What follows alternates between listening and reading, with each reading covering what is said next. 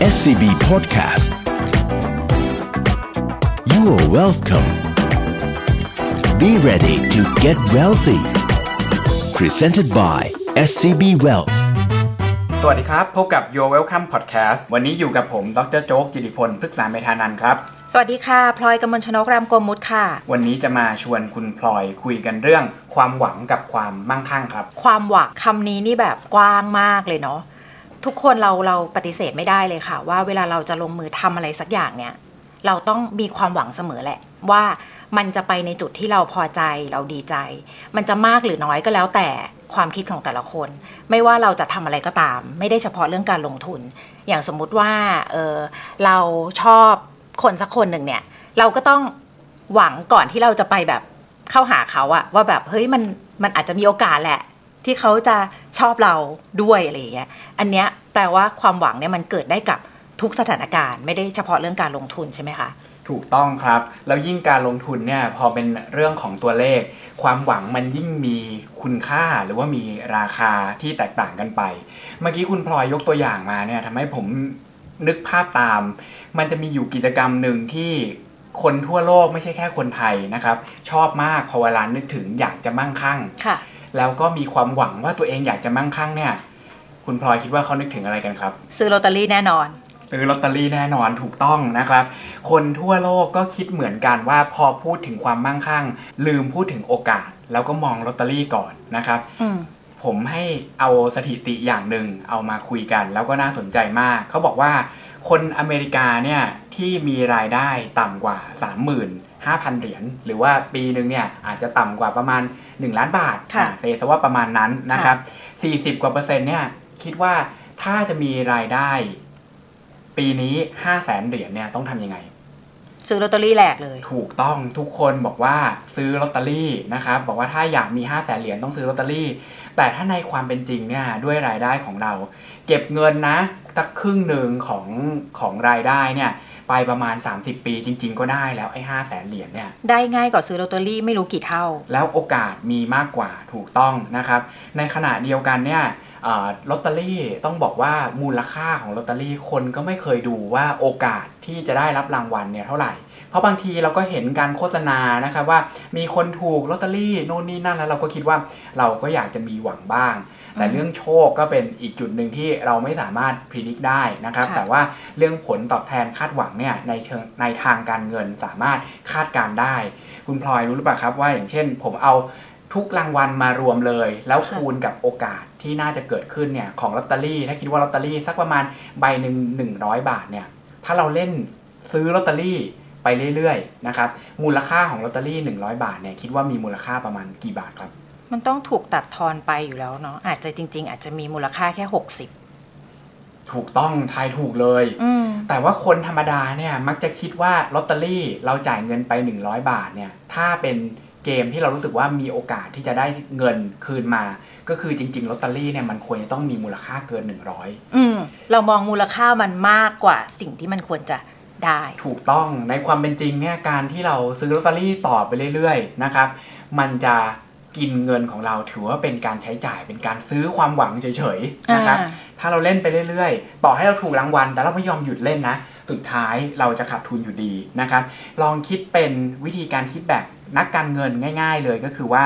การซื้อลอตเตอรี่เนี่ยมันไม่ต่างจากการบอกว่าเราจ่ายเงินหนึ่งร้อยบาทแล้วมีโอกาส ยี่สิบเปอร์เซ็นต์ นะที่เราจะได้ผลตอบแทนคืนมาสองร้อยแต่ แปดสิบเปอร์เซ็นต์ เนี่ยคือเงินต้นหายอ่าเข้าใจเลยถ้าเป็นเกมนี้เล่นไหม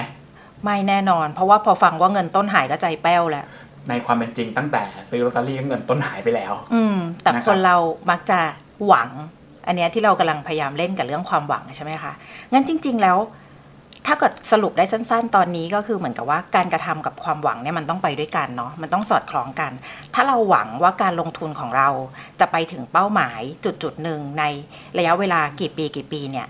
การกระทำของเราระหว่างนั้นเนี่ยเพื่อที่จะทำให้ตัวเองไปถึงเป้านั้นน่ะมันต้องสอดคล้องกันด้วยเหมือนกับว่าถ้าสมมติว่าเราอยากมีเงินสักสามสิบล้านตอนอายุห้าสิบระหว่างทางเราก็ไม่ควรจะสุรุ่ยสุร่ายใช้เงิน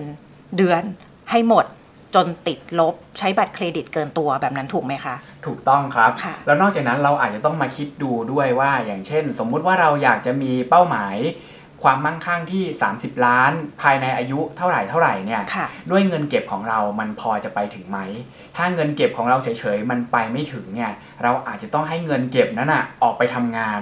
แล้วก็หาวิธีทำให้ตัวเองสามารถงอกเงยหรือเพิ่มมูลค่าได้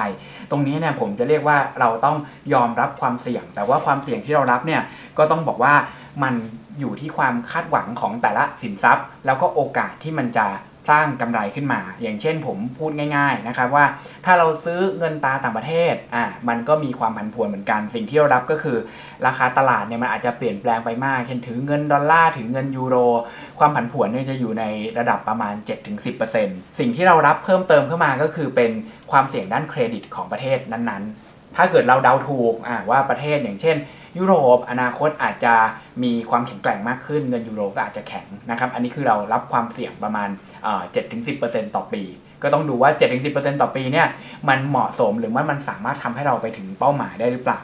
ข้อเสียของเงินธรรมดาเนี่ยก็คือมันไม่ได้มีผลตอบแทนอะไรใดๆเลยมันมีแต่ความผันผวนอย่างเดียวสิ่งที่ใกล้ขึ้นมากับเงินก็ไม่มีผลตอบแทนเหมือนกันเนี่ยก็คือราคาสินค้าโภคภัณฑ์พวกทองคำนะครับหรือว่าจริงๆพวกกองทุนน้ำมันนะอ่าหลายคนบอกว่าชอบจังเลยนะครับซื้อทองคำทองคำเนี่ยมันมีจุดเด่นของมันก็คือว่ามันมีความผันผวนในตลาดสูงมากถ้าเทียบแล้วก็คือเกิน สิบเปอร์เซ็นต์ น่ะปีปีนึงอาจคุณอาจจะได้แบบสิบห้า ยี่สิบอย่างปีนี้เนี่ยได้เกือบ สามสิบเปอร์เซ็นต์ เลยก็ถือว่าเป็นที่ผ่านมาก็จ่อยๆกันมาตลอดถูกต้องเป็นปีที่ดีมากแล้วก็สินค้าโภคภัณฑ์มีจุดเด่นอีกอย่างนึงก็คือ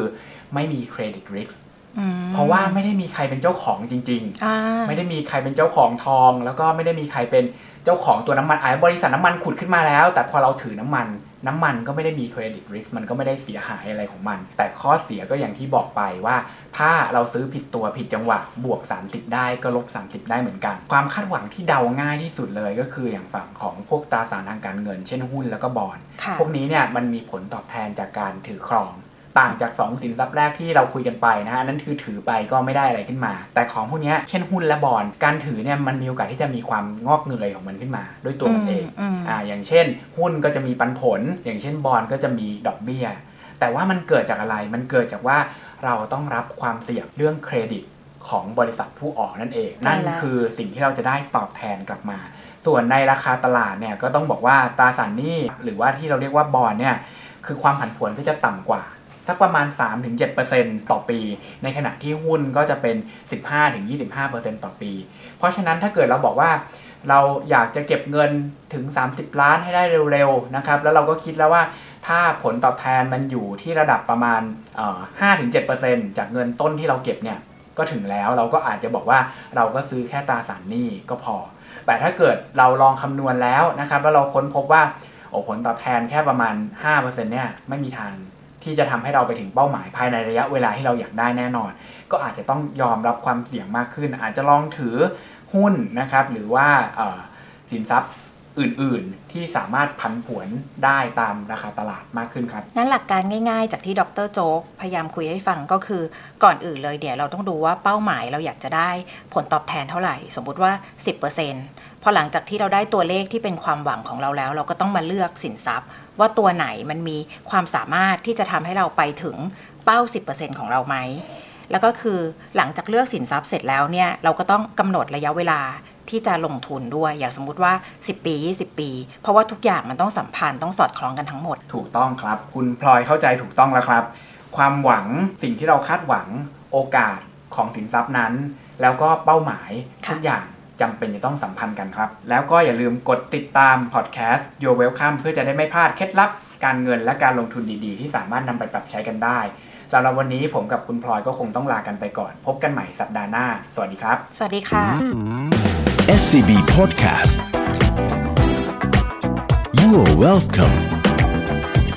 Be ready to get wealthy Presented by เอส ซี บี Wealth